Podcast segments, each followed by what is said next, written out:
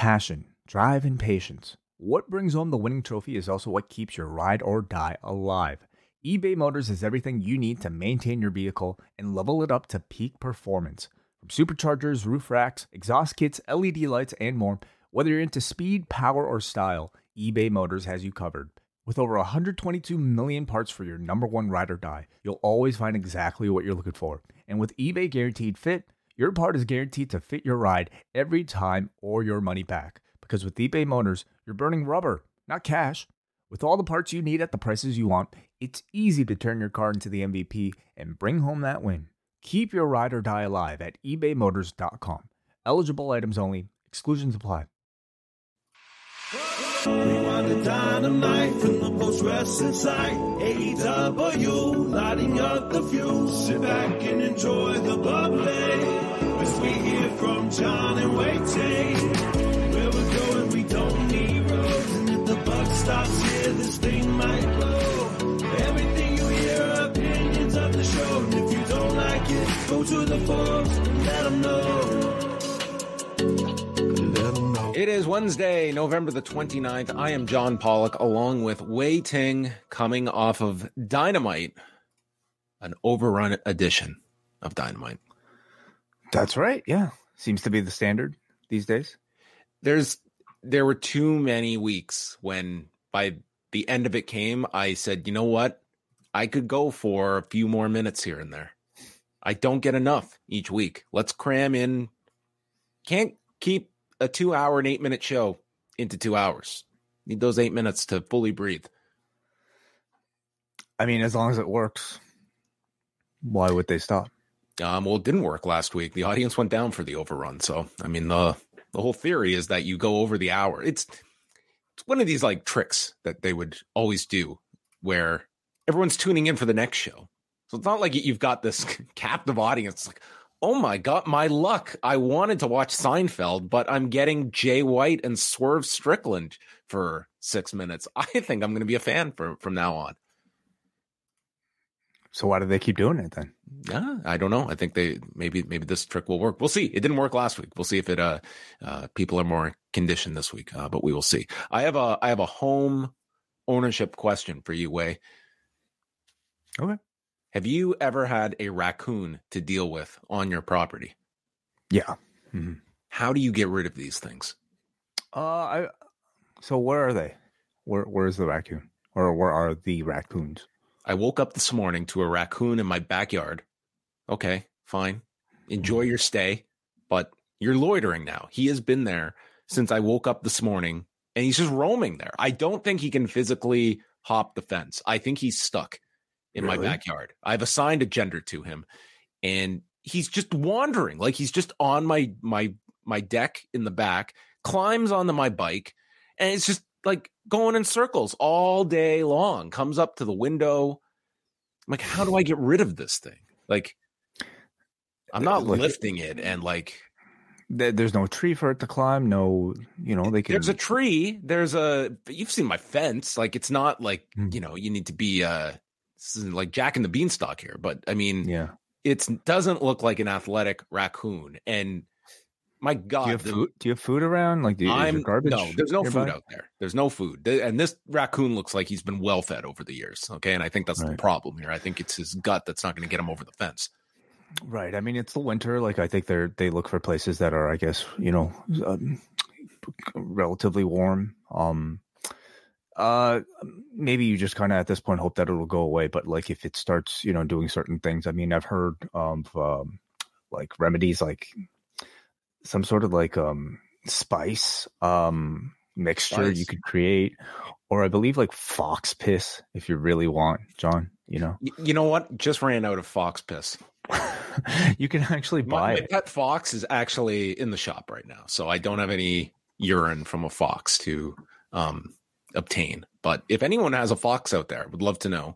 Um, yeah, so that that's what I'm dealing with. I raccoons are a very weird animal. Like it's in Why? between. I wouldn't classify raccoons as like this wonderful part of wildlife that's out there. You know, like um, They're rodents. that's pretty much what they are. Like no one, no one, no child aspires to have a pet raccoon. Okay, I don't want to hear from. Of course the- not. It's it's a useless animal. I hate to be so blunt, but that's what it is. It doesn't contribute a whole lot. It's not. It's not a great part. It's no city is going to say, "Hey, you really got to see our raccoon life." It's they're wonderful creatures out there. They're just nuisances. They're they're very off-putting. They look awful they, and they just cause problems. No one's ever happy to see a raccoon. It's just, oh, a raccoon. I mean, they're not a skunk. Like they're not going to uh, inflict uh, damage upon my my clothing and spray me. They're just annoyance. They're don't an, damage your a nuisance. property. They very much do. When I was a kid, dude, we had raccoons that would eat up our lawn to the point that my dad wanted to um, eliminate these these raccoons, and the city informed him, "No, sir, you are not allowed to do that on on your property." But is that the only measure of of I guess a a worthy animal? You know, Are, do we like them? Maybe we're a nuisance to them. You know what though? But I promise you, I contributed more to the world today than this raccoon did in my backyard all day. That's all I'm going to say. So, um, I would put myself above the raccoons out there. I'm sorry to the raccoon lovers out there. Um, if you if you want to email me, don't. But um, that that's my thought. I'm just a little. Anno- I, I don't know what to do th- with this thing. I just like you've had a nice time. I've given you my backyard all day. Time to move. Call on. us. If you truly believe they're trapped, you should probably call the city. Yeah, that's yeah another nuisance. You got to call a guy to come to get rid of this guy. You'd rather do it yourself. I kind of huh? so t- tomorrow I'm going to negotiate with this thing. So if I uh, if I show up on Friday night and I've got claw marks all, all over me, guess what? The raccoon won. Okay, the the raccoon downloaded this show and listened to the first five minutes as his own. Well, keep us updated. this is the exciting day by day of uh of John Pollock's life from uh basements and raccoons and all things in between. But welcome to the show. We have um a fair amount to discuss coming out of tonight's show where next week way are we making the big trip to the Bell Center to see two masked men take on Samoa Joe and MJF. Is this Mm. is gripping at your heartstrings to go see this live in person?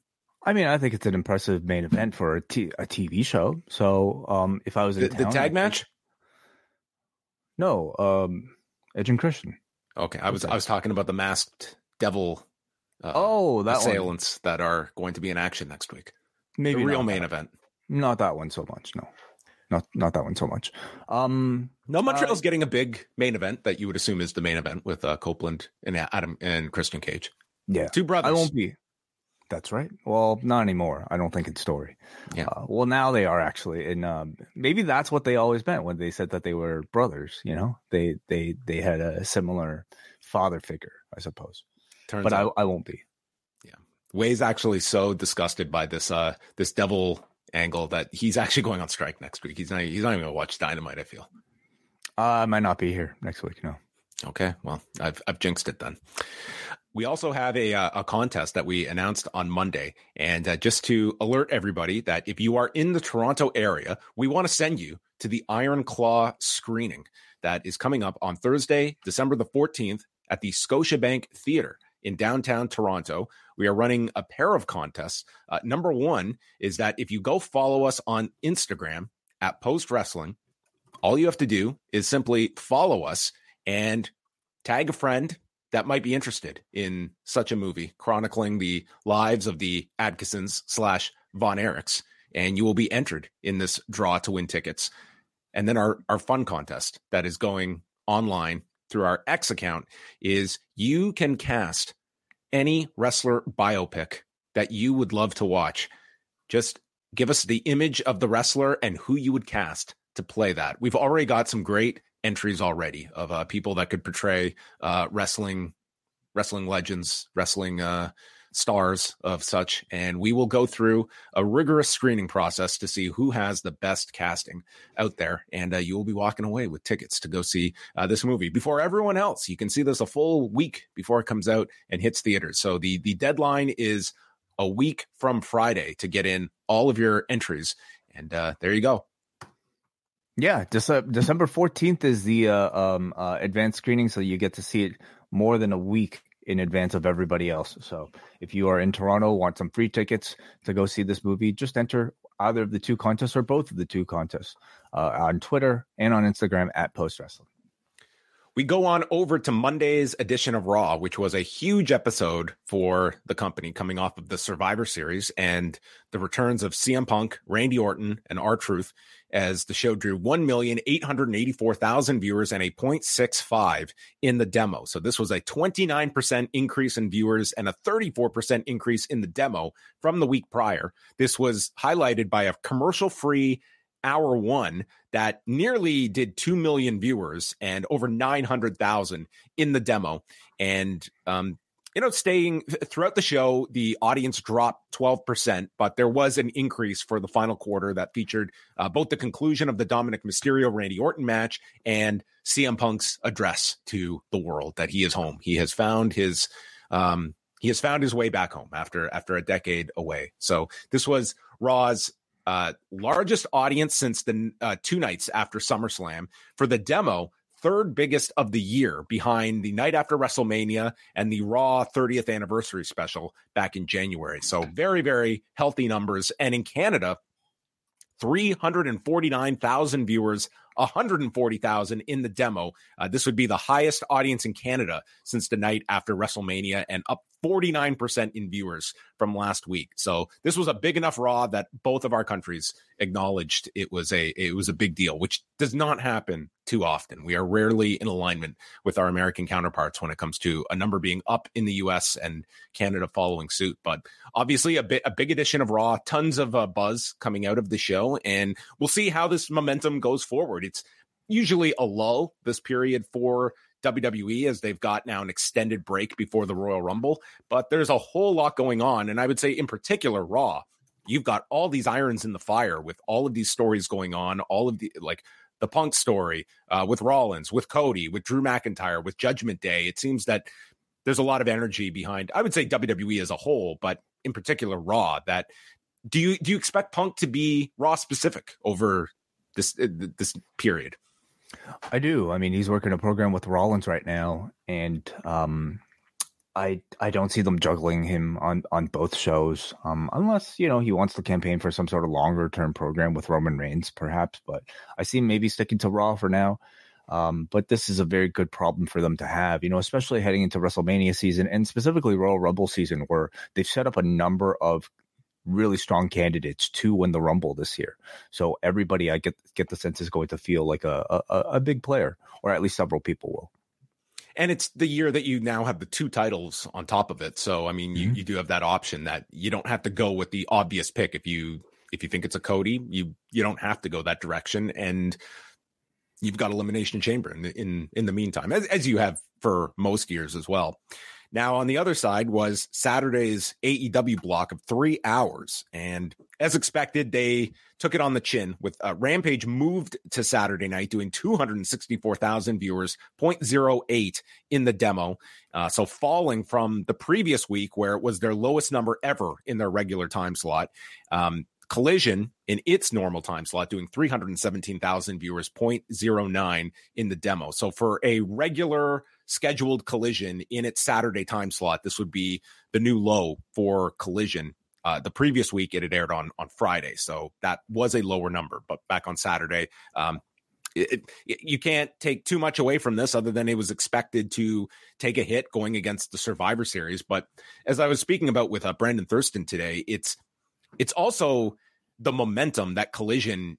It just seems like with these premium live events happening so frequently, the show just it doesn't even get its legs underneath it before boom they they have one of these terrible weeks and it just seems with each successive one i wonder how many people's um, regular viewing of collision has been impacted by uh, just you know they're they're just not becoming regular viewers of the show and the overall effect this is having on collision being on saturdays and the frequency of wwe events and you know it's it's another two hours that you're asking your audience to squeeze into their schedule.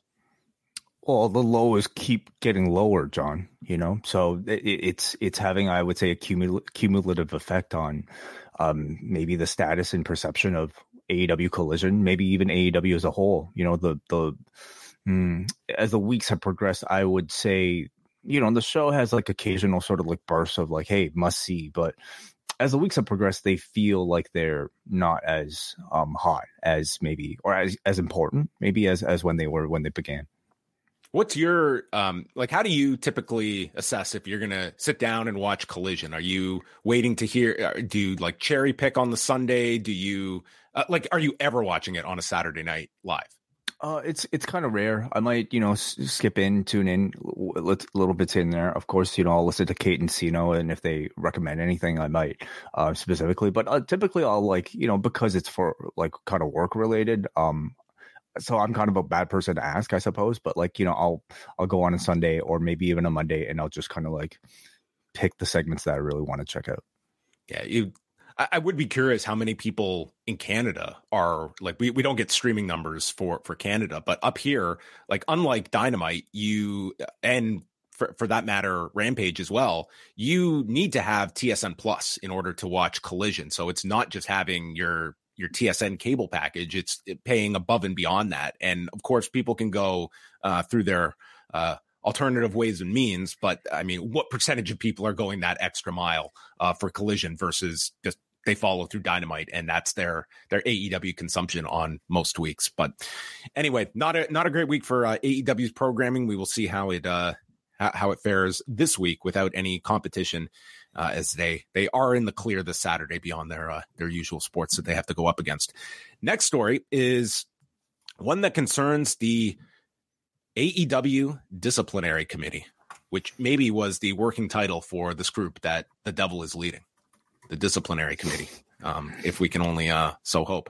Uh, but this report came from Fightful Select, who uh, had th- this came after a tweet from Bryan Danielson that kind of uh, sparked this when um, two days ago on Monday. So this is, you know, two days after CM Punk shows up at WWE. He wrote, My dad always told me the right thing is often the hardest thing to do. It won't always make the most money. It won't always be the most popular, but it's still the right thing. So this was kind of a, a cryptic message, and this report by Fightful gave a bit more of a, of context to this. And the report reads that uh, Fightful revealed that a long rumored member of the, the disciplinary committee, Megha Parekh, had actually stepped back from a lot of her duties as chief legal officer by that time when this was all going down around uh, All In, All Out. We've since learned that AEW General Counsel Chris Peck, who assumed many of her responsibilities, was part of the three person committee along with an outside attorney. However, there was also one long respected member of the talent roster that was involved in Bryan Danielson. When asking sources on the AEW roster about his inclusion, one called him an appropriate moral compass who exemplifies objectivity and said that he effectively headed up and was the face of the disciplinary committee. Danielson was said to have spoken to the roster when addressing them about Punk's termination and noted that the decision was a particularly hard one. He cited the positives that Punk brought and his longstanding friendship with Punk, but said that it was the decision that had to be made. Now, it's also worth noting that when they announced Punk's release from the company in the press release, it, it stated that Following the investigation, the AEW Discipline Committee met and later convened with outside legal counsel before making a unanimous recommendation to Tony Khan that CM Punk be terminated with cause. So this was, you know, the the committee was in agreement and made this recommendation to Tony Khan that he said both in his address in Chicago and it was conveyed in the press release. But I just wanted some of your thoughts, Wai, about going about this and you utilizing somebody on the roster that I think would be pretty universally respected. Like if you were to look up and down the roster of someone you would appoint for such a role, I think it'd be a short list, and Danielson would be on that list. Um, but in any way, do you think that that that that puts a- a- any conflict just in the sense that here is a performer and he he is put in this dual role of management and a member of the locker room. Like it is it is quite a like a bit of a burden to put on one guy's shoulders i would say. Mm-hmm. i would say yes you know the answer to that specific question but i think we might be able to make exceptions depending on who exactly we're talking about right? And i think somebody like Bryan danielson has had enough of a track record throughout I, just his reputation doing anything um, as somebody who would be impartial enough to be able to you know just just do that particular job without sort of like you know um, any any politics perhaps attached to it. So i i mean i heard this and however it got out okay i mean the timing felt kind of interesting with him like almost like leading everybody on using a tweet like this, you know, almost claiming a responsibility before the story even broke from Fightful. Um, basically almost you know kind of taking ownership of at least partial ownership of of, of the decision to um uh, I guess um, fire CM Punk. Um, so I found that kind of interesting. But if you're looking at that locker room and if you're looking at potential leaders and people who seem to be able to get along with everybody and are tremendous, like incredibly smart and hopefully we'll have the company's um, interest first of all in mind. I think Danielson is at the top of that list. So, um, if if the AEW locker room is okay with it, then why wouldn't he be elected as their representative? Yeah, I listen. At, at the end of the day, I think he made the decision that was the the decision they had to make. I don't I don't see any way after all of that goes down that you can bring this guy back again. So this was certainly someone that at the end of it made the decision with a company in mind and a locker room in mind as opposed to this being somebody that I've known for 20 years and that I'm going to go out on a limb and and stick up for. Um, yeah, it's a, it's a tough situation to be in, but I think he acted out in the way that I think any any neutral party would have to come to that that conclusion that there was a point of no return and they had they had tried very hard to bring this individual back and this this was a problem that this was like this was a, a very significant move that they had to make with with the knowledge that this outcome of CM Punk going to your competitor was a viable option. And mm-hmm. like it's it is going to be painted in such a way that man, did AEW fumble things with CM Punk? Like what other option did they have? This was not a case of the company not realizing what they had in a CM Punk or uh, underscoring his value. It was man, they tried to rectify and gave him so much rope that it it, it was a case where this was an untenable situation. Well, the argument from people that I, I, think would be defending CM Punk would be that it, how much did they actually try to rectify the situation itself? How much did they do in preventing the situation from getting as bad as it did in the first place? You know, and I think a lot of blame could be uh, you know, we, we could dial dial it all the, all the way back to uh, before the workers' rights promo and, and everything else, and even ensuing after you know uh, all, everything that had occurred. Um, how much has did management do to create an environment or a, a, a, positive result could have come out of these differences?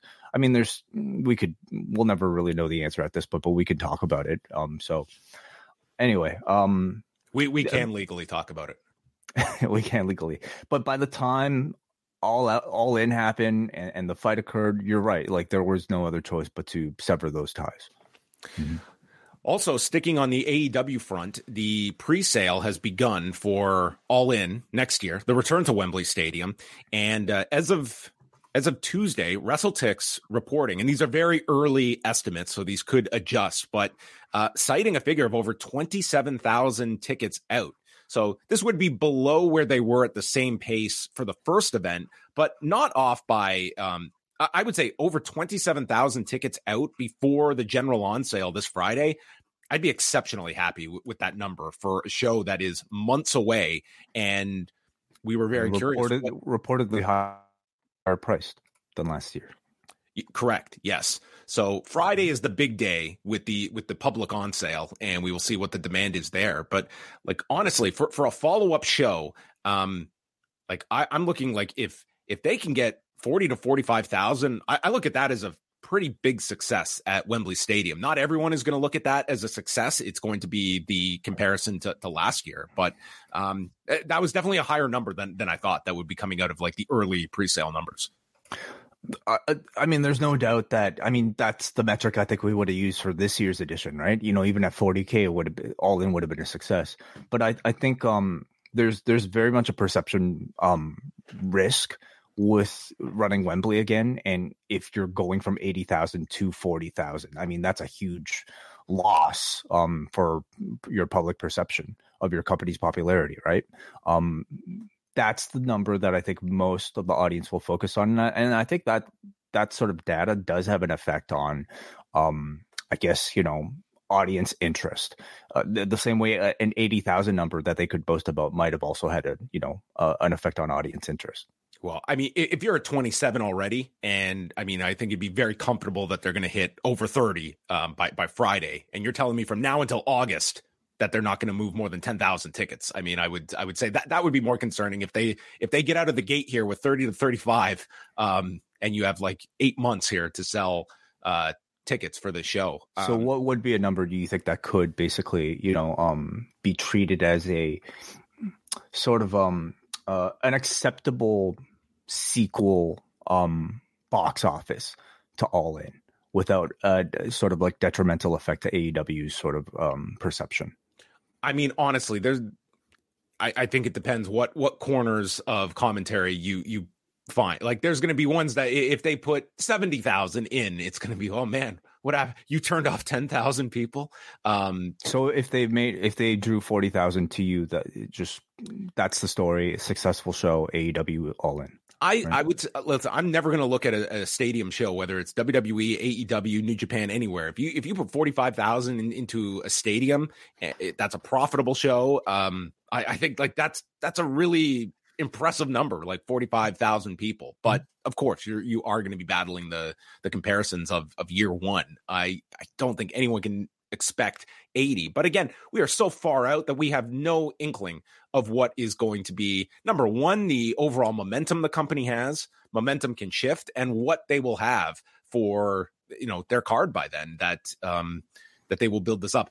My my, curiosity for you would be if you were just a consumer with an interest in going to this show um w- would you be someone that would just be grabbing your ticket now or would you be waiting until closer to to uh, purchase a ticket. I don't. I don't think anyone has that concern that I'm going to be left out and uh, left out if I don't buy a ticket now. I think everyone knows you will have the opportunity to buy a ticket right up until the show. I would wait personally. Yeah. Um just just cuz I think um so much can happen. I mean, um so much how much energy and effort they put into the build I think will will be a big um difference maker for somebody like me. Um if I was them like I would I would like if okay, let's say the idea is Ospreay versus Omega. I would just announce it now, John. You know, I would just say, "Hey, pre-sale tickets, we have a big match planned 8 months in advance." this is the match you're go- going to get. I mean, forget storylines, like whatever. Like you, you already have a story. You know, just say like uh, Will Ospreay comes out challenges Kenny Omega to uh, a, match in his home home country. Like that's all you really need. But you know, do, are they planning on doing that match there, or you know, are they not? Could injuries happen? Of course, you know. Um, but if they had those plans in place, I would I would even announce it now. Well, we'll see. This is all based like this number is pretty much the the memories of the first all in. It's Wembley Stadium and it's Will Ospreay. That's what is pushing this this pre-sale number already. So Friday will be an interesting day if we get any uh, like hard stats about uh, what tickets they move. And the last thing is uh, WWE put out one of their uh, their famous press releases uh, touting the success of the Survivor Series, announcing that uh, the event from Chicago on Saturday set new records for the highest viewership, largest gate, and best merchandise sales in the event's 37 year history. Viewership for Survivor Series was up 44% versus the previous record set in 2022. This is with Peacock's edition now up to 28 million homes there th- that it's in, with 17,138 in attendance, which may be a legitimate figure that uh, Michael Cole broke on Saturday night. Uh, the event broke the previous Survivor Series gate record set in Brooklyn in 2021, that being the infamous show built, built around the Golden Egg. Oh man, I can't believe it beat that one. Wow. Yep, three hours to track down a Fabergé egg. In partnership with Fanatics, Survivor Series broke the premium live events all-time merchandise record. Sponsorship revenue was up 24% versus 2022. Could could have fooled me with the the sponsorships on on Saturday. I mean, hard hard to spot them. They were so subtle. Well, we, We, we, we had didn't have, Ruffles, we had Slim Jim. Uh, we didn't get a spot with the chips, but um, we could have. Maybe you should have seen all the post interviews that they put online where like Bianca Belair's got like a bag of chips that she's eating as she's interviewed. Mhm. I think yeah, just the visual of someone being interviewed with food to eat. I was no, thank you. Don't need to hear whatever you have to say. Mhm. Um, so Survivor Series, a a big success. That was pretty much what they said. And uh, uh, two new additions to the professional wrestling world here in the form of Tay Melo and Sammy Guevara welcoming a newborn daughter, as well as uh, Alexa Bliss and Ryan Cabrera welcoming Yes. a child into the world. Congratulations to all four Yes. happy um, couples. Yes, they both gave uh gave birth to daughters, and I saw a photo of uh, Tay Conti about a day or two ago that she had posted. This woman was ready to give birth. I mean, th- this Mm. baby was ready to co- to come out. So, congratulations to all of the couples and their uh, their newest additions. So, Mhm. there you go. Welcome to parenthood. And I want to let everyone know that we have a new edition of Pollock and Thurston up today. Todd Martin joining us from the Pro Wrestling Torch, the co-host of The Fix with Wade Keller, discussing the return of CM Punk, the Tammy Sytch case, as well as the the lawsuit over the WWE UFC merger, and um, and and Todd Martin's prognostication that CM Punk would return uh, back in uh, 2014, and he was proven right this week. So check that out. A lot of people seem to have enjoyed this chat uh, that Brandon and I had. So that is available on both the Post Wrestling and WrestleNomics feeds.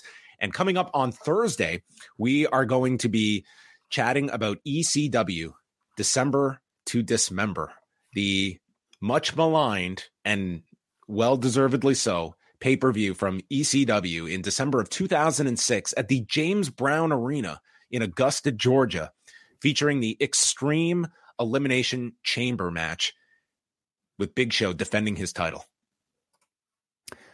Quite the show. Yeah. Maybe uh, some consider to be the worst WWE produced pay per view of all time. Um, you know, we've we t- we've had a string of like I think pretty good shows that we've actually reviewed. Maybe David Arquette aside, but um, I think it's time to dive into WWE CW.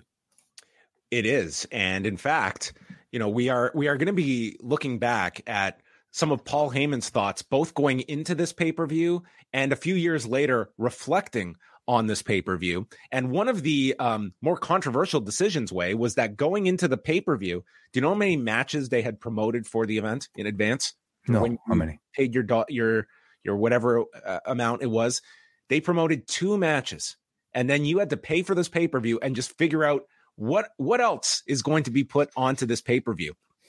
So here is Paul Heyman in 2006, just days before this pay per view, and being asked, you know, two matches. Is this really the right call? Are people going to buy this pay per view? if this chamber has enough intrigue attached to it, and the lure of this super quality tag team match between the Hardys and MNM can can lure people and entice people to buy the pay per view, it'll do a good buy rate. If people are not intrigued by the chamber, if people don't give a damn about the Hardys versus M- versus MNM, it's not going to sell. I don't think it has to do with how many are out there. I think it has to do with the quality of what you're offering, the promotion and the marketing obviously involved, and whether people either A, want to see it, in which case they'll buy it, or they don't want to see it, in which case they won't. Spoiler, they didn't. and we will Mm. talk all about this on Rewind-A-Wai Thursday, postwrestlingcafe.com, as we review classics such as Matt Striker versus Balls Mahoney as your bonus matches if you were so lucky to have bought this pay per view. So, looking forward to that. This post wrestling podcast is brought to you by NerdWallet's Smart Money Podcast. Financial literacy can be daunting, but it's one of the most valuable things you can equip yourself with. On NerdWallet's Smart Money Podcast, their trusted financial journalists offer easily digestible, conversational discussions on topics like balancing your portfolio. If you think an ETF is one of Cena's five moves of doom, this show might be for you. Planning for your tax bills this April, so you don't have to worry about a visit from Irwin R. Schyster and putting away more money for retirement. Because unlike most wrestlers at the end of their careers, most of us should only plan on retiring once. Listen to NerdWallet's Smart Money Podcast on your favorite podcast app. Future you will thank you. Let us get into Dynamite tonight from the Target Center in Minneapolis, Minnesota. Uh, WrestleTix reporting over 4,600 tickets out for the show. And we have Bryan Danielson on commentary for the Gold League matches on tonight's show. And that kicks us off with Jon Moxley against Jay Lethal in the Gold League. Moxley with three points and Lethal 0 1 after last week. And they started off the match with the commentators going over the Triple Crown and some of the past holders. And this was essentially Excalibur and Bryan Danielson getting to reminisce about their favorite All Japan wrestlers from the 90s and Tony Schiavone just kind of nodding along as he uh, continued to just call the match. So, I- I guess I, I, I can't fault them for trying to you know, build up the idea of this triple crown as something that's prestigious, but to argue that it would be on the level of an All Japan Pro Wrestling Triple Crown is is laughable. you know, what are you talking like, about? Wai this is going to be the most prestigious Triple Crown. Um, the the All Japan Triple Crown is is not a big deal simply because it's it's three belts. It's it's a big deal because it's the top prize in the promotion, which I really have a tough time thinking the Continental Classic winner will uh, will be afterwards. I mean, they they could prove us wrong. Of course, it could usurp the uh, Max's World Heavyweight Championship as the championship. You've kind of got to build it first and then it gets that that acclaim. It's like what TNA did when they first announced the very first Bound for Glory. They were like, they pretty much marketed this is our Super Bowl, this is our WrestleMania. It's like you haven't even run one of these shows yet. Let us determine what your big show is going to be with what you present us. You can't just preemptively state this is our big show of the year. You've got to make it your big show of the year and then it will be received as such. It's the same yeah, it, crown. I suppose so, yeah. But this is basically saying, hey, it's three belts in one. You know, that's that's that, that's going to be a big deal. that should be the tagline. The Continental Classic. It's going to be a big deal. Yeah. Put mm-hmm. your money where your mouth is. So Lethal worked on Moxley's knee throughout the match. This was a uh, very effective stuff after Moxley went for a dive, landing on his knee, and we just zoom in on Jon Moxley. Oh, fuck and this would be our first F bomb that would uh, make it onto air. And the lethal injection is caught. Moxley tries for the bulldog choke, but again, lethal goes back to the knee, go through the break. Moxley comes out of nowhere with the cutter, and then as he's on the turnbuckle, gets hit with a dragon screw. Lethal reverses out of an O'Connor roll, goes back to the uh, figure four, and then a lethal injection is attempted, but Moxley collapses down, so lethal cannot complete the move. But he's playing possum for a paradigm shift. Big King Kong lariat and pile driver gets a near fall, everyone pops, and then the rear naked choke is applied, and Lethal uses his free hand to try and punch the knee. So Moxley traps the arm so he can't punch his bad knee. And then Lethal taps out at 11 minutes and 19 seconds. I thought this was a really entertaining opener. I think Jay Lethal, always very consistent. He's not always like the most flashy and standout guy, but in a, in a match like this, built around a body part, I thought these two complemented each other really well and I, I, love that finish with the the arm trap and everything uh, affecting the knee of Jon Moxley. Mm-hmm. I appreciate that this match was a chance to see a different side of Jon Moxley's repertoire. For one thing, I mean, usually he comes out, he's wrestling uh, as a total bully as, and as a monster that you know it doesn't really sell a ton.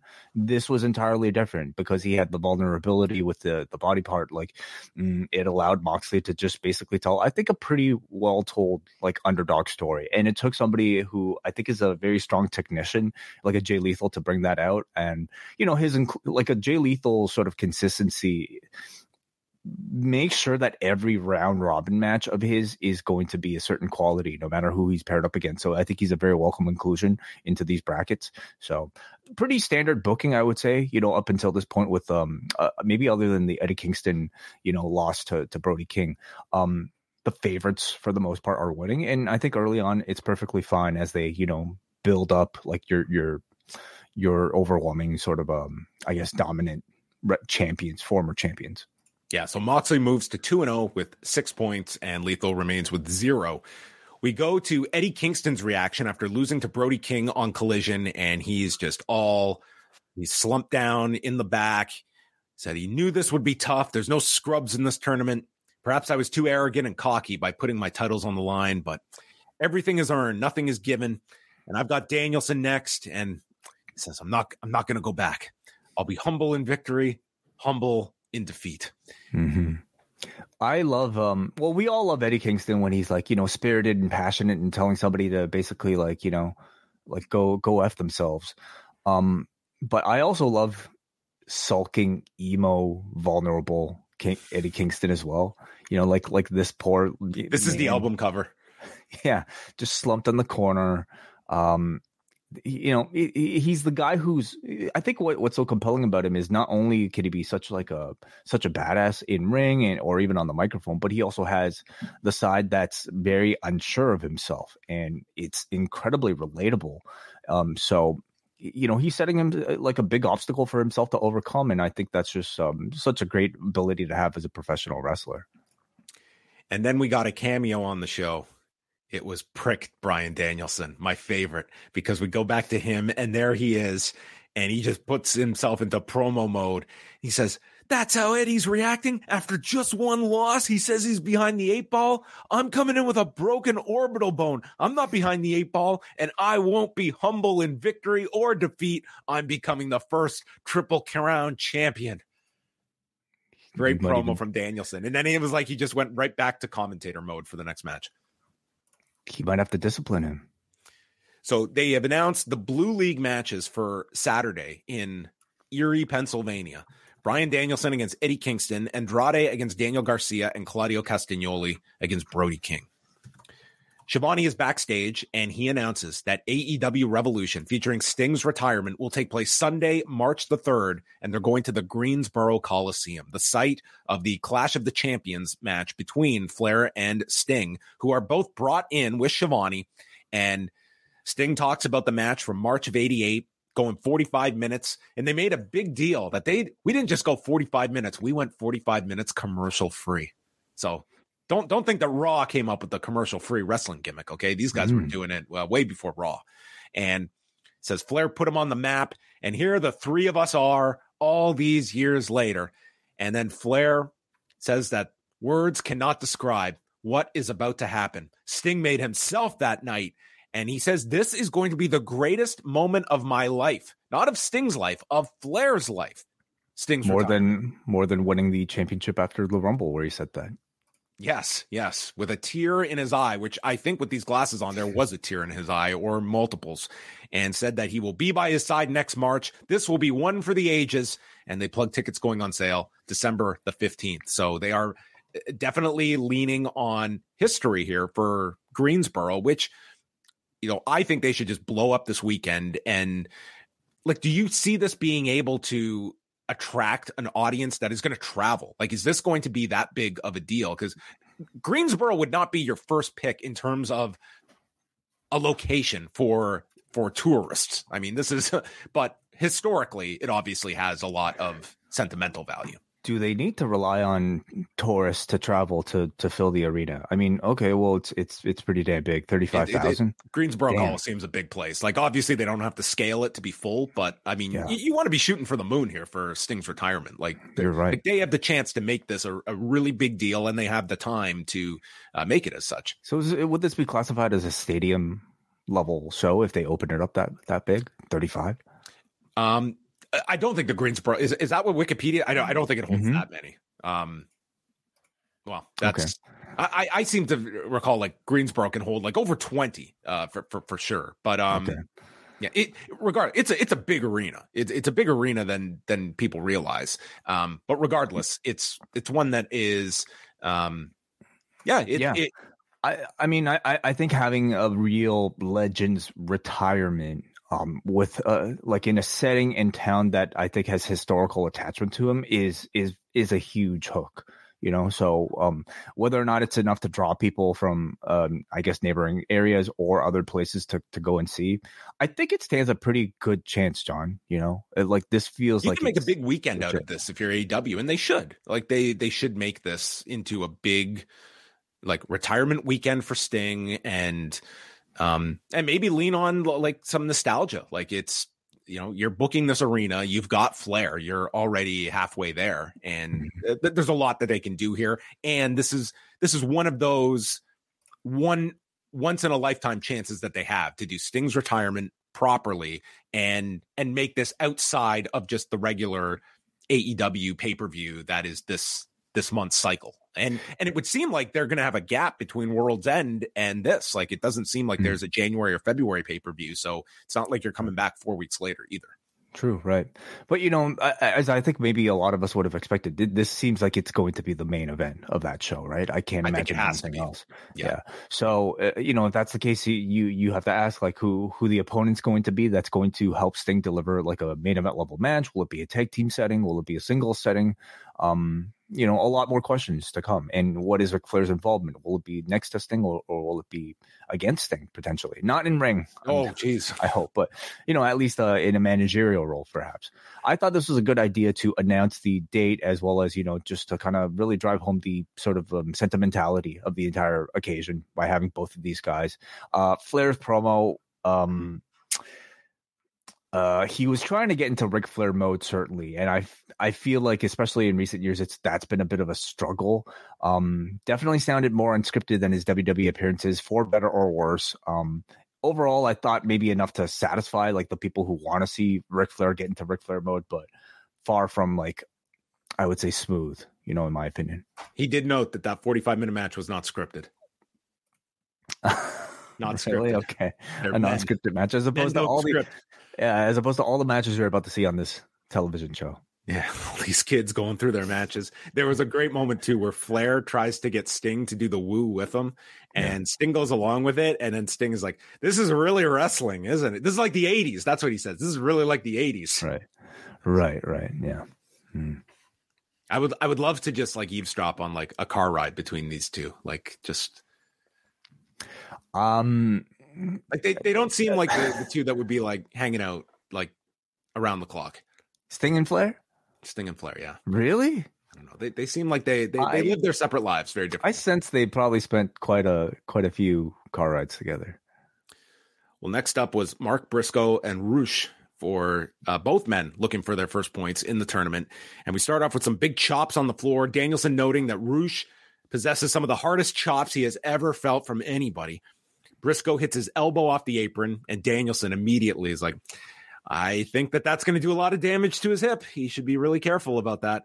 And Rush is selling his leg at one point and catches Mark with a belly to belly in the corner. So I, I I do wonder if this was actually selling because a lot of this took place during the commercial break where he delivered like a super kick and then just started really favoring his knee. Yeah, I got the. I, I didn't rewind to go watch the spot, but like they brought it up that it happened during the picture in picture, and it didn't play into anything afterwards. So I mean, he very well could have like tweaked the leg or something like that. You had the trainer basically come in to look at him, and they told Mark to to step back as the camera focused only on Mark, and the man was hobbling like you know pretty well. So obviously we're we're recording this right like less than an hour after after the show ended. I'm sure by the morning we'll find out the truth about it. Could have been selling, but it looked very pretty legitimate to me. This tournament is going to face its challenges, and this could be the first one. Mhm. Mark prevents the bull's horns with a spear, and then back to chops. Rush with an overhead suplex sends Briscoe to the floor off the apron, and Rush gets knocked off the buckle. Froggy bow for a two count. Rush then stops the Jay Driller and hits another overhead suplex, forearm smash, and the bull's horns to pin Mark, and uh, picks up his first two points. And hopefully, he is uh, he is not injured because he's got another uh, what is well uh, three more matches in the round robin to go for him. Yeah, yeah. I mean, it's always the trick when you're relied upon to, mm, you know, in these round robin tournaments to basically lift up the rest of the the tournament with your points, right? So, um, hopefully he's okay. He was okay enough to finish the match here and deliver a bull's horns at, at the end. So, I thought the announcers did a good job. Whether like assuming that this this was a legit injury, the the announcers I felt did a good job of incorporating it into the story of the match, and it actually made the match more compelling because it served to create like a good gutsy come from behind type of performance from Rush here. So it made the match more memorable than otherwise.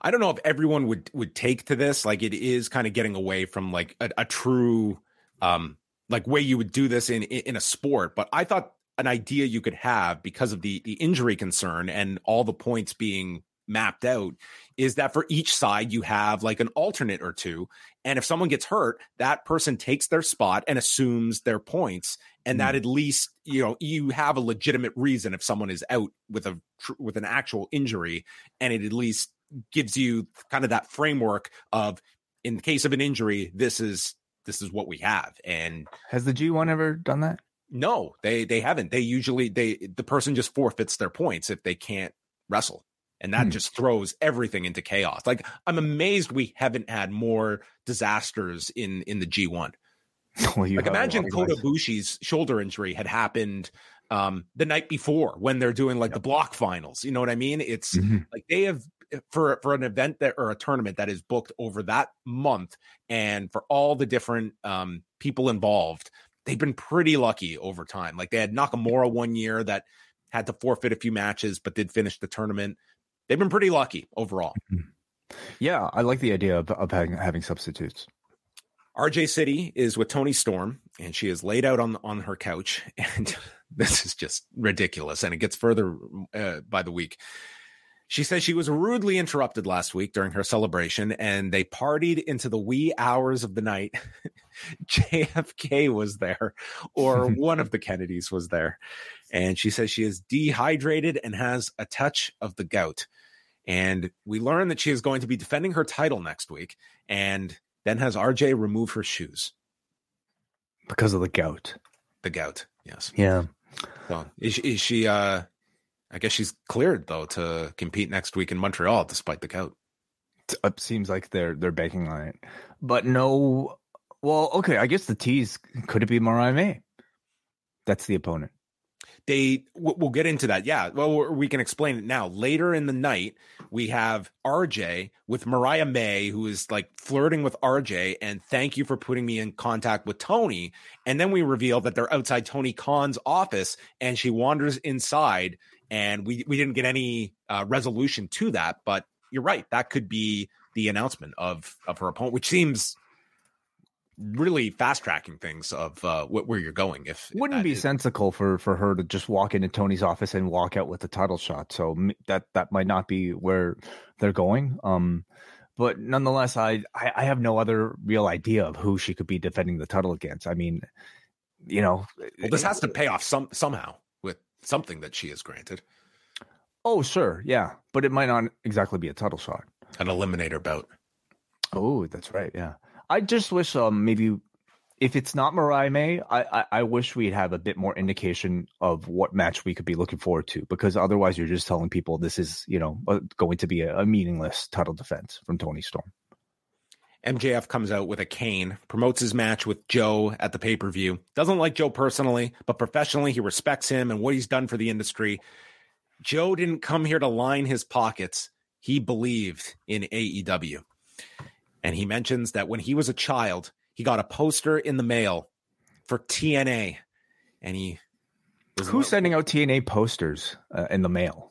I, I have no idea, but probably it was uh, from Ross Foreman, uh, I would guess, to uh, their mailing list of some sort. But anyway, um, got a TNA poster, and this converted MJF to become a TNA fan. He started to check them out and was amazed at what he saw, including Samoa Joe. No one cared that he looked unconventional because he was the baddest man on the planet. And later, his talents were not rewarded in WWE. Boo! Proper mistreatment of talent. He proved you don't have to be a massive male model to be a top guy, and you paved the way for guys like me. Um, I see these two being very distinctly different people. Uh, Yeah. nonetheless, I Um, appreciate the creativity in being able to link, um, I guess, your own career with Samoa Joe's. But um, number one, I don't even know if Joe would be like the first person you would name as somebody who broke that mold. You know, like there have been people that I think don't look like a typical male model that have achieved even greater M- Mick Foley status. break the mold. Um, maybe uh, Yeah, like I don't know, Yokozuna. Like, did, did you know how, how far back are we going back back here? You know, Paul Anyway, White. sure. Yeah. and to somehow suggest that Joe broke ground for MJF to to Yeah. to, to for his position. Anyway, non non-models. creative. so it's like for, for dudes that don't uh, dudes that don't look good. I mean, have you have we seen? We've all seen MJF with his shirt off, right? Like this is about like I would say much closer to male model than Samoa Joe. Maybe Lance Von Erich broke the mold for the MJFs of the world. Sure. So Yeah. he says that uh, without Joe, there may not be an AEW. Like, go on. he thanks Joe. He says, You know, I'm not too shabby myself. I paved a pretty nice road for myself. I built this place brick by brick since day one. Um, he's the crowd's chanting MJF and notes some of the biggest names he's built, he's beaten, including Cody Rhodes, Phil, Jericho, Danielson, Moxley, Omega, but the person I was most lucky to survive was Samoa Joe, who is a wrestling legend. But on December 30th, it's not about your legacy, Joe. It's about mine. Calls Joe the final boss of this sport and promises that regardless of his knee, hip, and shoulder injuries, he's going to beat him within an inch of his life and promises to show the world it's not about the size of the dog in the fight. It's about the size of the fight in the dog. And on December the 30th, I'm going to put you down. And with that, he breaks his cane in half because real men don't rely on objects to stand on their own two feet.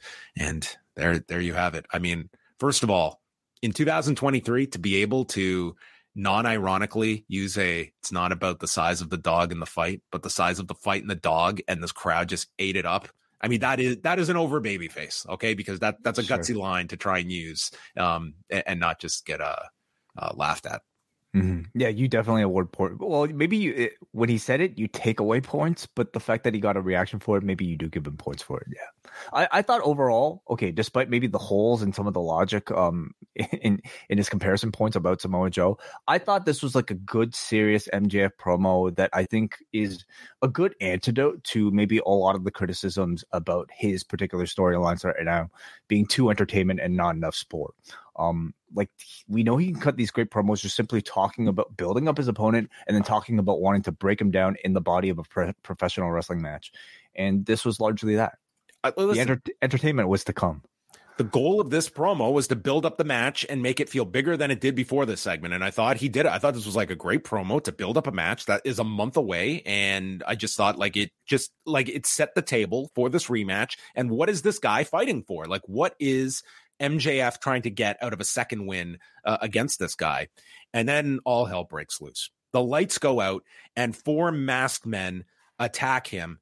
And Joe runs out to his aid, clears the ring, and then we get a screen with text. I think the same font from uh, Clerks as well. Is that right? Is it Kevin Smith? Is it Si- Silent Bob and um, Jay Kevin who are under the mask? Yes, I promise you. Okay, this was um, man. In the shadows, our game begins next week. MJF and Joe, will you face the unknown in a tag team? Are you a hero, Max? Okay, so you actually saw everything? Yes. Because uh, at least on the fight feed, like it just went dark for half of this. So it, did, we, it, did, it did go dark and then eventually this came up um i did have the same like it, there was delay between this running and i didn't know if that was on my end but you saw the text before this. Because this Um, is the first thing that I saw. Will you Oh. face the unknown in a tag match? So whatever was before. okay yeah there was off. text before this that i saw. Okay. Yeah, interesting. Well, um yeah. mjf just gets on the mic i'm sick of this scooby-doo bullshit and he will take them out one by one and unmask them accepts the tag match and joe is pissed because mjf is hurt and he wants to keep this guy healthy for the title match next month so we've got the the partners that are not going to get along um I really enjoyed the first half of this segment and I utterly detested the second half. This is a perfect exhibit A of a lot of the dissent about what is going on right now. And I think Corey Graves nailed it when, as soon as the segment aired, he just typed retribution with a question mark. And oh, he did. perfectly summarized like this devil stuff. Like, I'm fine for a prolonged reveal. Uh, that leads somewhere and there's a mystery attached to it but this is so goofy forget the fact that this is your your main storyline but dude this is everything i don't want out of this show and this segment perfectly summarized it of the two competing um goals that you Yeah. are trying to achieve in your main event scene Well, I mean, uh, maybe instead of tweeting ret- retribution, maybe um, I would have tweeted Dark Order because I, I certainly felt like it had um, very similar vibes to that one. And and w- well, what exactly is the sort of like the difference? It's bad production, namely, John. You know, like when you're doing these sort of like lights it's on, lights off. cheesy it's Yeah, yeah You cannot be corny. You cannot be cheesy. You better hope that you have, I don't know, like Hollywood level production when it comes to some of this stuff. And this was like so poorly done. You know, the lights flickering on and off. And then the worst part is because they're flickering on and off, you could still see what's going on in the ring. And it's not like these ma- masked men came into the ring to attack MJF. They basically ran into the ring, and MJF just kind of got into position for them as if the lights were were off, but we could see everything going on. Um, it looks bad, and to come off of like you know what was pretty like a pretty good serious promo from MJF into all of this sports entertainment uh, like stuff is uh, unfortunately leaving a bad taste in your mouth. Clearly, at this point, they're using Joe as a surrogate for Adam Cole, as you know his tag team partner who's there to defend him. Um, and it's watering Samoa Joe down, a guy who's typically, you know, one of the more real and serious, you know, wrestlers out there. To have him it's venture it, it the first time they did it at the pay-per-view i thought was fine it made sense he's doing this to earn the title shot to keep it up in this fashion i i don't know it's kind of breaking my sort of um, immersion a lot. I, I hated this. I thought it was easily the worst thing on the show. Um just the tech issues didn't help at least for me. No no but it was it's just it feels very very rinky dink but it's like at, at its core it's just a bad angle and it really comes off as just really it, it, was the contrast that just smacked me in the face in in this segment. Like this this is the perfect 10 minutes to explain to people you are trying to do two completely different things and it's almost like pick one and go with it. But mm. um you're you're trying to do both and it it was very glaring. And then uh, uh okay for for for all i want to say about uh, that at least it got our reaction from the commentators when they came back that says AEW IT security is on this matter regarding the devil because as Schiavone explains that this these band of devil worshippers have been able to tap into AEW's lighting and broadcast system. And then they inform them that Tony Khan has made the match for next week. And the announcers have to be shocked that Tony has done what? It's like, oh my God, this is the best. It, please yeah. give us faces to AEW's IT security team, please. please let like Chris Norton. Harrington be leading the IT security team. Um, that that maybe it'll be Sami Callihan, the hacker. Oh, they've hacked into our. Is it be Sami Callihan our broadcast system? Be Sami Sami Callihan and Mustafa Ali as the hackers coming in. My God, don't give them ideas. Um, uh, no, it's it's terrible. Like this sort of like hard to believe in type of uh, angle makes everybody who has to push it look bad. That includes Joe. That includes your commentators. It kills your oh. credibility. Like it's such a goofy angle that yeah. is the the the opposite of what you are trying to achieve with an angle like this. Wardlow and AR Fox, which was uh the best the best angle of last year, last week at least, to to set this up. Where the man was uh, approached by AR Fox and then he head butted him and left him for dead. So we've had a week to digest Fox gets the jump with a pair of dives before the bell even rings and then goes for a shooting star off the edge. He's caught, dropped on the apron, and then is suplexed into the ring to start the match. And we get an impromptu technique by Taz, who explains to Schiavone what the difference is between a Biel and a hip toss because this was a Biel that Wardlow executed. Uh-huh. Wardlow then misses, runs into the buckle, takes a 450 splash, but kicks out right away. Big wind up lariat, pair of power bombs, swanton, and then a last ride power bomb that is so devastating. Bryce Remsburg waves it off in three minutes and 14 seconds, and that was all the Fox said. I don't believe he's done the last ride variation before, has he? No, this was a this was an extra level of grudge that he brought right. to AR Fox for having the the the gall to approach him. Well, at least this week it seems to have replaced the uh, symphony. So um, I, am happy for all of Wardlow's, Wardlow's opponents if he's adopting this as his new finisher. Um, that they no longer have to take like five power bombs in a row. So, um, I mean, AR Fox is a really interesting story, isn't it? You know, like was like the focus of attention prior to All In uh, for whatever visa issues or whatever was taken off of the show, and then has since just kind of fallen back into jobber duty, right? So, very strange what's going on with him this year. Uh, this was a Wardlow match you've seen, I guess, a million times in the past. He does the squash match fine, but man, uh, they continue to be very forgettable. You know, he just he's been on TV. I now I feel now for like two three months, and I I everything's been kind of forgettable because it all just kind of feels like a rerun, right? Let me ask you: if he was subjected to a urine test, would that get rid of this animal in my backyard? Wardlow urine as a raccoon deterrent? Um, no, fox. Oh. okay. Yeah, uh, I wasn't sure where you were going there. Yeah, uh, maybe, maybe, maybe Wardlow's piss as well. Yes. Okay. Yes. For whatever reason, um, they decided, you know what people need to see? Dante Martin's ankle getting contorted uh, 360 degrees. There was very much a, a, good reason. This was the man in his return match, you know, and as as awful as the footage is, I mean, it kind of is like gory gold, right? For like, you know, creating emotion. So I definitely think they should have showed it. In, in well, fact, I'm disappointed they didn't make a bigger deal out of this band's return. I mean, think about the weeks of vignettes we could have had uh, as this guy is talking about I don't know the the horror of, of suffering an injury like this. He showed and, up backstage on Saturday. So I'm coming back yeah, he did a fist bump, and that was the extent of uh, the, the build up. His that was his beautiful day, just fist bumping his brother. I mean, it's a it's a shame because like it is spectacular footage. It's a horrific injury that we are we're all witness to live, and there's so much like emotion and story you could tell of a man working his way back from that, going through rehab, the trepidation he'll have of trying to reclaim the style that he he used to work with that leg injury, and they threw all of that away.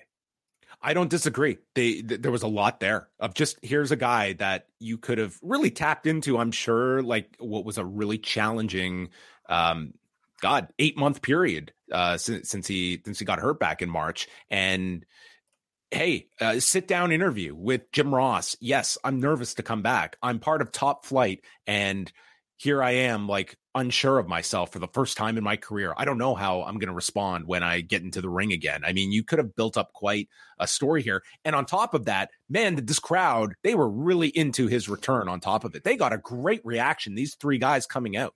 They're, it's their hometown. It's their home. Like they picked the right spot, but mm-hmm. I would say even so, it's it's not like Top Flight are pushed as like this big team from Minnesota or or in general. And they came out, and this audience really took to them when they came out. Like this felt like a significant deal on the show. And we have uh, Top Flight and Andretti against the Hardys and Brother Zay. And Jeff and Andretti start the match. Tony Schiavone, um, who could not have aged the Hardys more, brings up that the Hardys have been teaming together for 28 years, and Dante is 22 years old. Oh goodness! Wow. Thank you, Tony. I'm sure they'll they'll really appreciate this one on the rewatch. They go through the picture in picture, and Matt hits a side effect onto Andretti, but then he stops the twist of fate. Dante and Zay are in, and Dante executes a springboard crossbody. Matt makes the save, and then Dante stops the twist of fate, lands some head kicks, double team with Darius, and then Action and Darius are knocked off the apron. We see the poetry in motion delivered to Dante, and then Zay hits a springboard drop kick, knocking Dante off the Hardy shoulders, and Zay gets drop kicked into a German by Darius, and Dante finishes off Zay with this half Nelson driver in seven minutes and 56 seconds. So it is Dante uh, picking up the win and man, they are going to be throwing them into the fire because in the very next segment, Dante Martin is uh, now set for a trios match with his partners against Penta, Komander, and El Hijo del Vikingo. I was like, are you guys out of your mind? This welcome back. well, there are no ladders in this one, uh, thankfully, Thank at God, least, you know. Yes. Um, yeah, spectacular booking. I, I, it's exactly I think the type of match you make to put all six of these men into focus. You know, you're you're delivering basically like you know a high flying masterclass here. I wonder if they're taping this for. They announced nothing for Rampage on Friday, and I'm wondering if this was being taped tonight to to air on Friday. Wouldn't you think they they would have announced the the match if if I mean they brought all these guys in for tonight? I would think they're probably doing the match. Tonight. Yeah, you're right. Yeah. Oh, but they never announced well, it for, for Friday. I would have at least said, "Hey," unless I missed it. They, I don't think they announced anything for Rampage. They just announced the the Blue League matches for Collision. Well, it'd be really disappointing if they were all there and you could have said, "Hey, this match is booked for next week," and um, they're left. You're left kind of wondering, but maybe we'll find out um before the show ends. Anyway, it was a good showcase match for Dante Martin. I, I, I uh, for his comeback, I thought he looked great here. Um, you know, I'm sure we're not seeing the full extent of like what he he was capable of before, but this wasn't really the match for that either. It was also nice to see him debut a new finisher that doesn't rely on jumping. Yes, I mean this this is uh probably um a, a good finisher to to have in mind. So we continue on and we go to Julia Hart and Emi Sakura for the TBS championship. With Julia Hart's title win, she has brought back the house rules. So Emi Sakura has determined no submissions in this match. So this removes Heartless. Yes.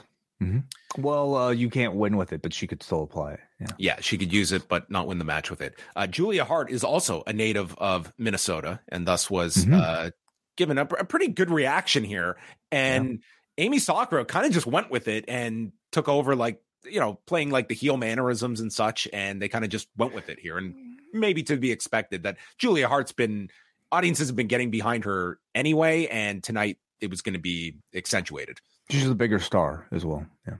Mm-hmm. So Hart gets sent into the steps. We go through the break. Hart applies Heartless, but we got Aubrey Edwards. It's house rules. You can't win. And Sakura's tapping, but it has no effect. So there's a lariat from behind by Hart, and she stomps the ribs, climbs to the top, and she goes for the moonsault.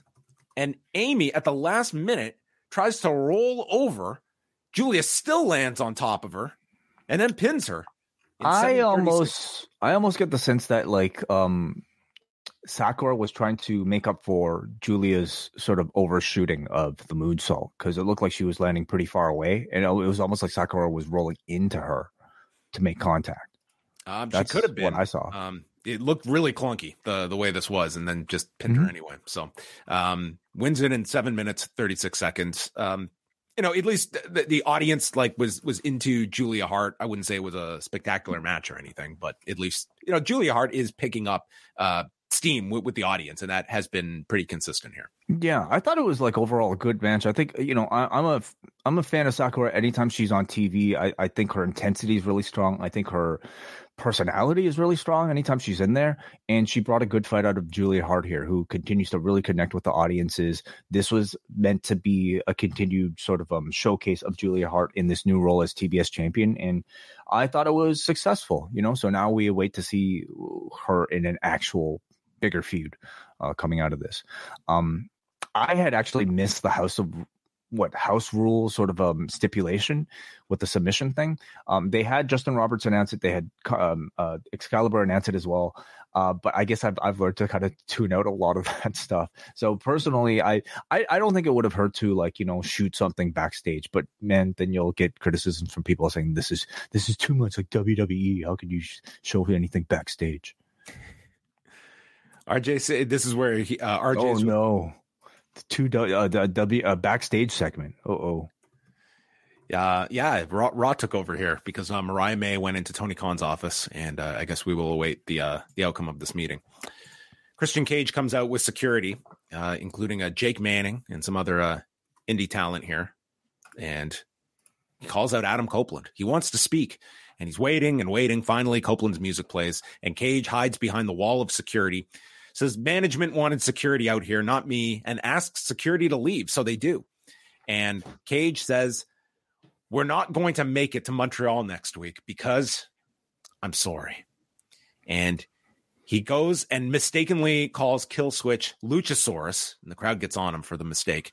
Says he was upset when Copeland took out uh, Luchasaurus, and Copeland was or Christian was so mad that he got in his car and went for a long drive, and he reflected and brings up his history with Adam Copeland, how they used to use uh, Christian's mother's Taurus when they were broke, not black Taurus, but the the vehicle, and they knew they were going to make it, and boy did we! We became the greatest team ever, two of the greatest careers ever, and mentions how everyone knows that you grew up with a single mom with no father figure, and the crowd is just like, oh no, he's going to go there, and says Christian might be the patriarch here in AEW, but I wasn't your father, but I was your brother.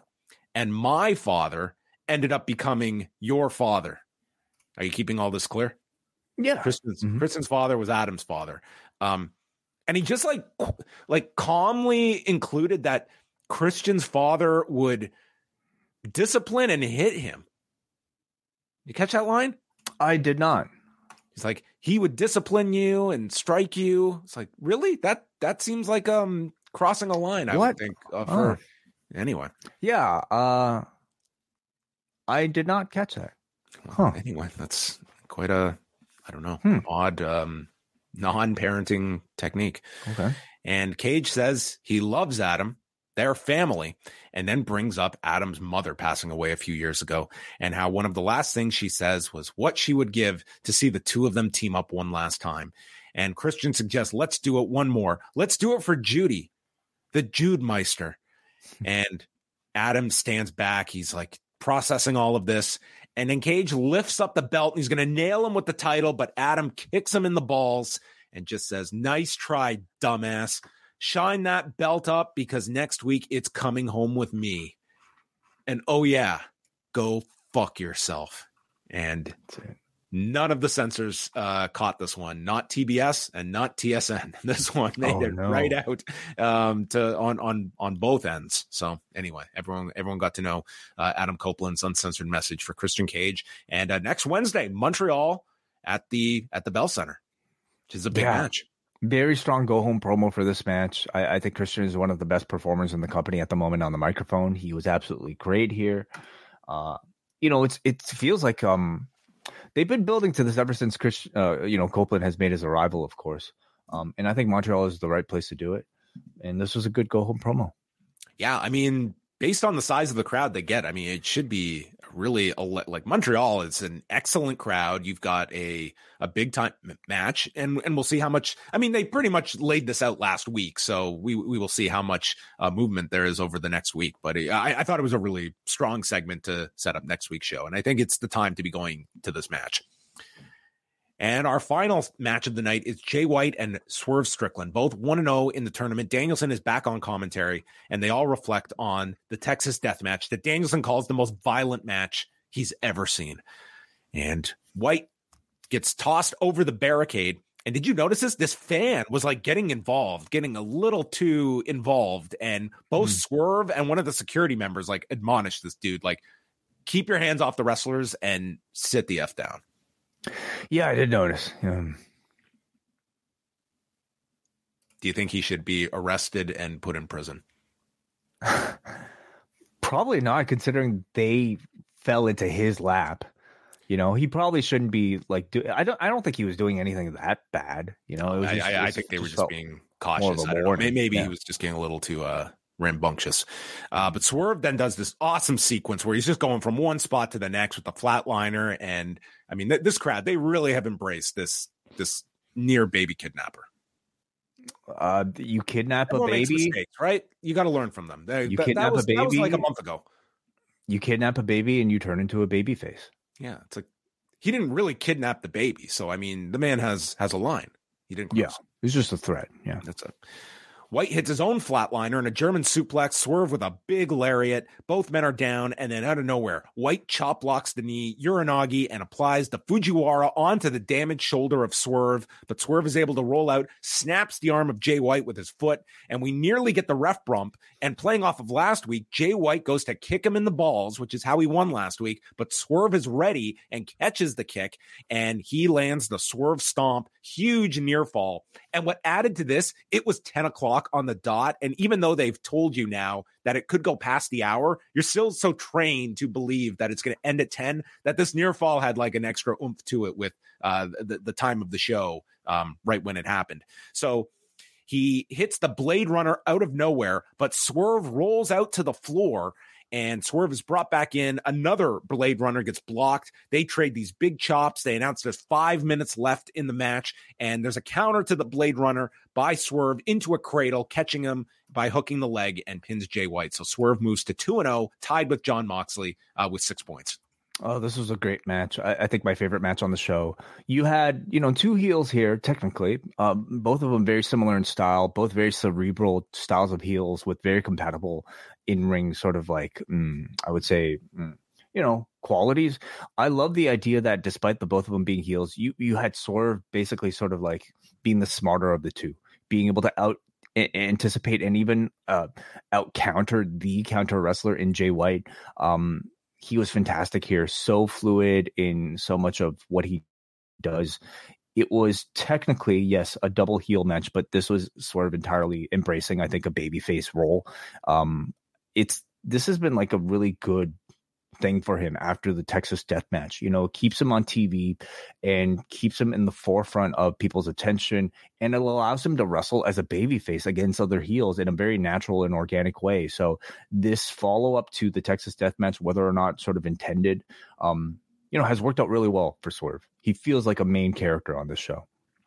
I, I, thought it was a really enjoyable match. I would go. Uh, I, I, thought it was the match of the show as well, just ahead of uh, Moxley and uh, Jay Lethal. But yeah, I, I honestly I, enjoyed all of the Gold League matches on tonight's show. Like I thought each of them had their their strengths to them, and I would say Swerve is barely clinging to heel status at this point. This audience is so ready to turn him, and they were right to lean into it in in in this match. It just seems like the audience is so prime for Swerve Strickland to uh, come out of this tournament in a big way as w- one of their key stars for 2024 that it feels like he has been elevated to and, and rightly so he's had an incredible year and it seems that he's on, on the cusp of reaching that next level yeah agreed so I would say tonight's episode of Dynamite, I think there was there was there was more good than bad, but man, did I hate that angle with the uh the Devils. Mm-hmm. That was my low point of the show felt like a pretty standard edition of Dynamite to me. You know, you had um, progression through the um, uh, Continental Classic tournament matches, and all of them are, I think, of a decent quality. Main event was the best one, but um, I I don't know. Maybe maybe um, I maybe my expectations are just too high for like you know match quality on dynamite these days after you know being presented with matches that we would end up kind of talking about afterwards and i don't know if we'll talk about any of the matches we saw tonight. They were very good and certainly worth my time, but um, maybe, maybe it's just a higher bar that um uh, and then beyond that, you know, it, decent show overall.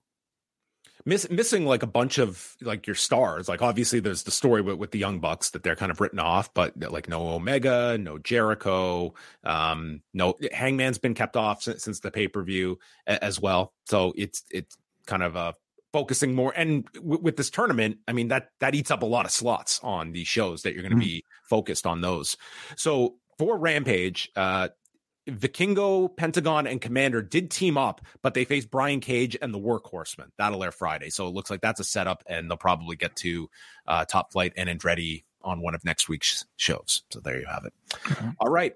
Um, that is Dynamite. And if you want to chime in with any super chats. We will also be going to the forum uh, where there's a bunch of feedback to tonight's show. Yeah. DJ Depression says, Where do I send the Fox piss, John? Um, you know what? Um, I want to research this anecdote because I think Wai could be just pulling our legs. Um, I, have never heard this remedy before, but I will, um, I will, I will investigate. But thank you mm. very much, DJ Depression, for the offer. Look it up, John. Go ahead.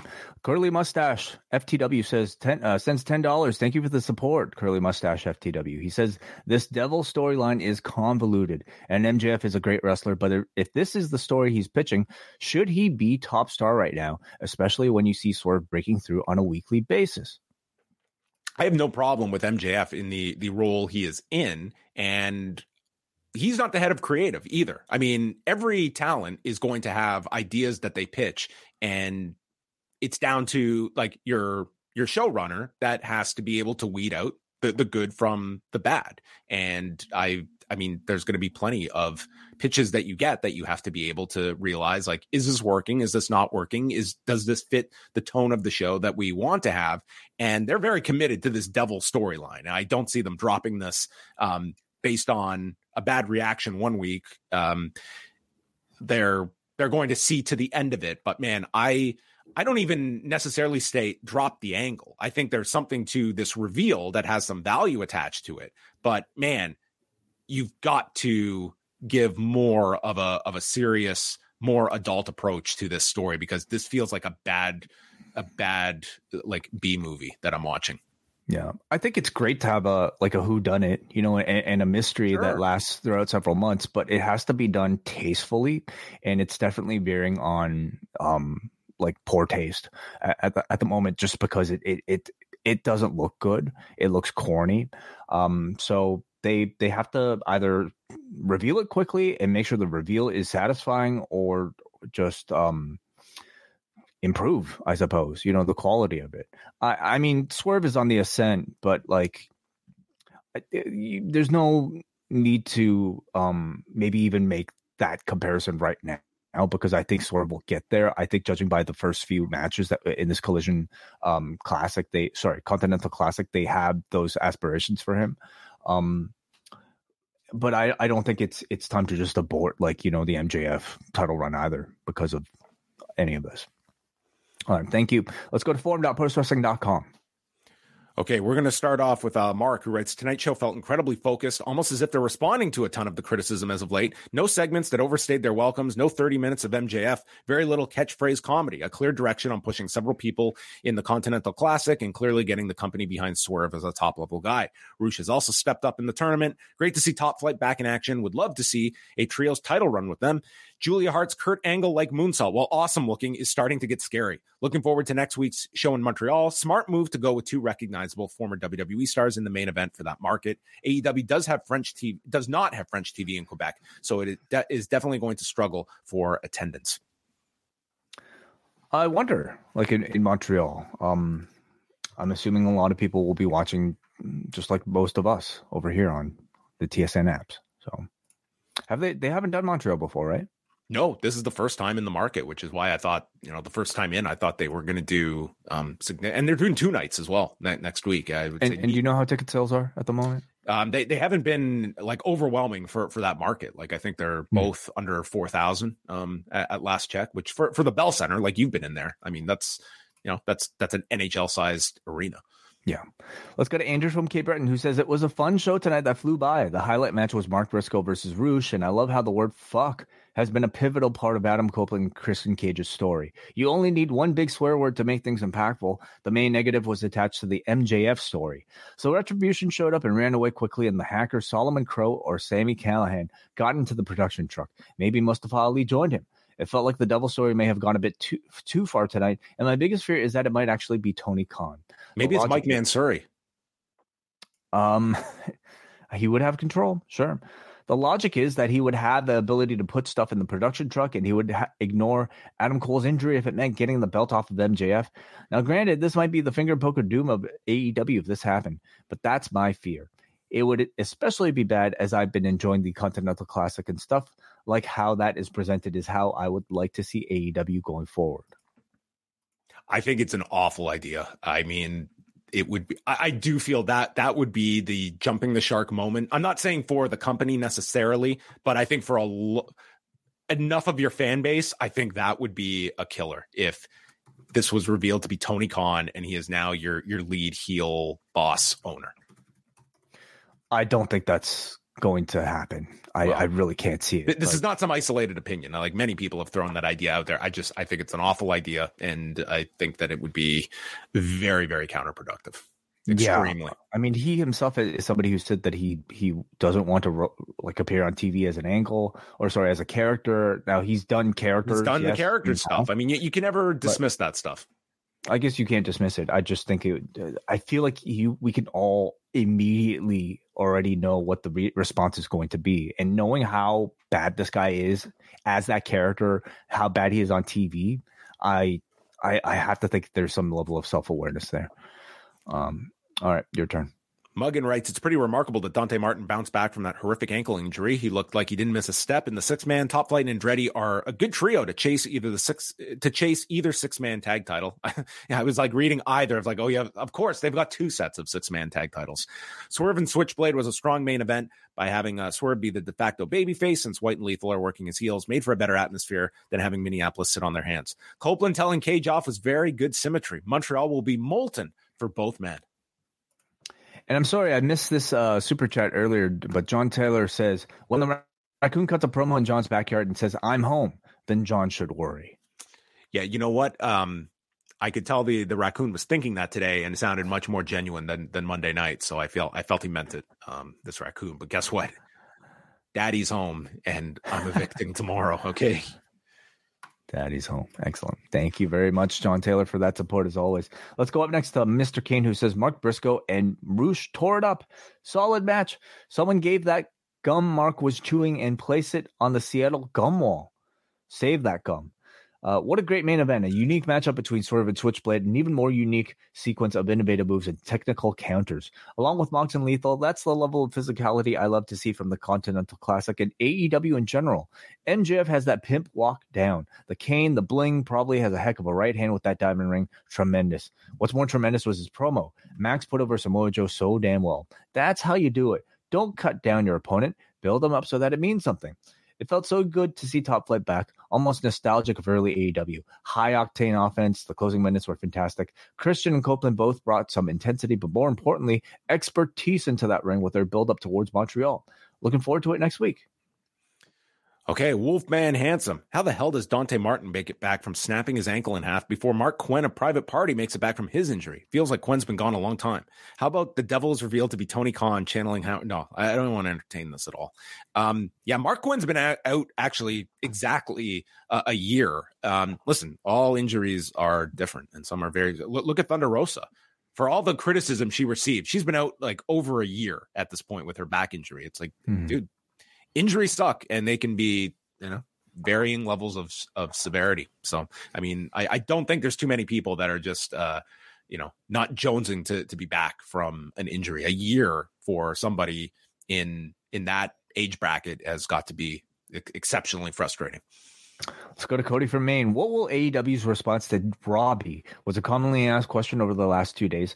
The answer was what was was what most probably expected. A show with some really good wrestling, story progression, and an all-around more focused feel. And I thought it translated well. This was a really good show. The only complaint I have is with Wardlow, where his appearance tonight was more of a don't forget about him squash match as opposed to anything substantial, which is fine unless it's for a guy who we've seen in a million squash matches. I'm looking forward to next week. I presume we'll see the uncrowned mother of the patriarchy cost Adam Copeland his match next week, as obviously the feud with Chris with Christian Cage has a bit longer to go. Yeah, that's right. Maybe we will get Shayna next week in uh, Mhm. in Montreal. Brian in New Jersey, a quality wrestling show. I thought the Continental Classic matches this week were a big step up from the matches last week. Swerve is on a next on the next level these weeks. I enjoyed the Copeland Christian segment, but on TBS they forgot to censor the f bomb. Not the first time this has happened. Following the scene with Rick Ross and Keith Lee last year. Great night with Dante Martin. Only real in ring blemish to me was the finish to Julia Hart and Emi Sakura, Toni Storm, and Mariah May, leaving bigger impressions outside of the ring. The sooner they unmask the Devil Army, the better. No need for prolonged, recycled, masked goon attacks. Yeah, that's what we'll call it. Masked goon attacks. You're right, Brian. We can definitely uh, retire those from the the wrestling tropes. But there you have it. So it seems overall like a well received dynamite, but not one that was flawless either. Yeah, with the big flaw being uh, MJF and the devil storyline. Yes, and concerns about Tony Khan being the devil. So that is, Mhm. that is my takeaway from the people out there. So thanks everyone for tuning in tonight for Rewind-A-Dynamite. Again, we're back on Thursday. PostWrestlingCafe.com. All patrons will have access to our rundown of ECW December to Dismember. We have got notes on the show. We have got comments from Paul Heyman before and after December to Dismember, and quite the news pack, including one item that I mean blew my mind that this was there. Just one sentence, but it was amazing. So we will be uh, revisiting December of 2006. Wai Ting is off to watch um, a dreadful show. I mean, by the end of it, you're going to be just, this was the best dynamite of the year after you watch December to December. So there you have it. Uh, Friday night, we're back live. Rewind-A-SmackDown. Um, a programming note: Post Pro Res is going to be delayed until next Friday. So WH Park, Karen Peterson, they will be hitting uh, hitting you with their latest show Friday, December the eighth. Um, and then we've got Collision Course this coming Saturday on the cafe with Kate and John Siino and uh, all of that great stuff as well. So go uh, check out all the latest post wrestling. And thank you to everybody that has uh, tweeted us their images from uh, Spotify with their annual wrap. I mean, uh, a great Mhm. marketing gimmick, especially when we are the benefactors of your your listening pleasure. And anyone who spends any time listening to us, we obviously uh, thank you very much for spending so many time listening to us talk about pro wrestling, MMA, and raccoons. Yeah. Um, send John your raccoon repellent I, uh, suggestions and tips. yes, if you've got any better options than than fox piss, I'm all ears. So with that said, goodbye, good night, and we will speak with you on Thursday.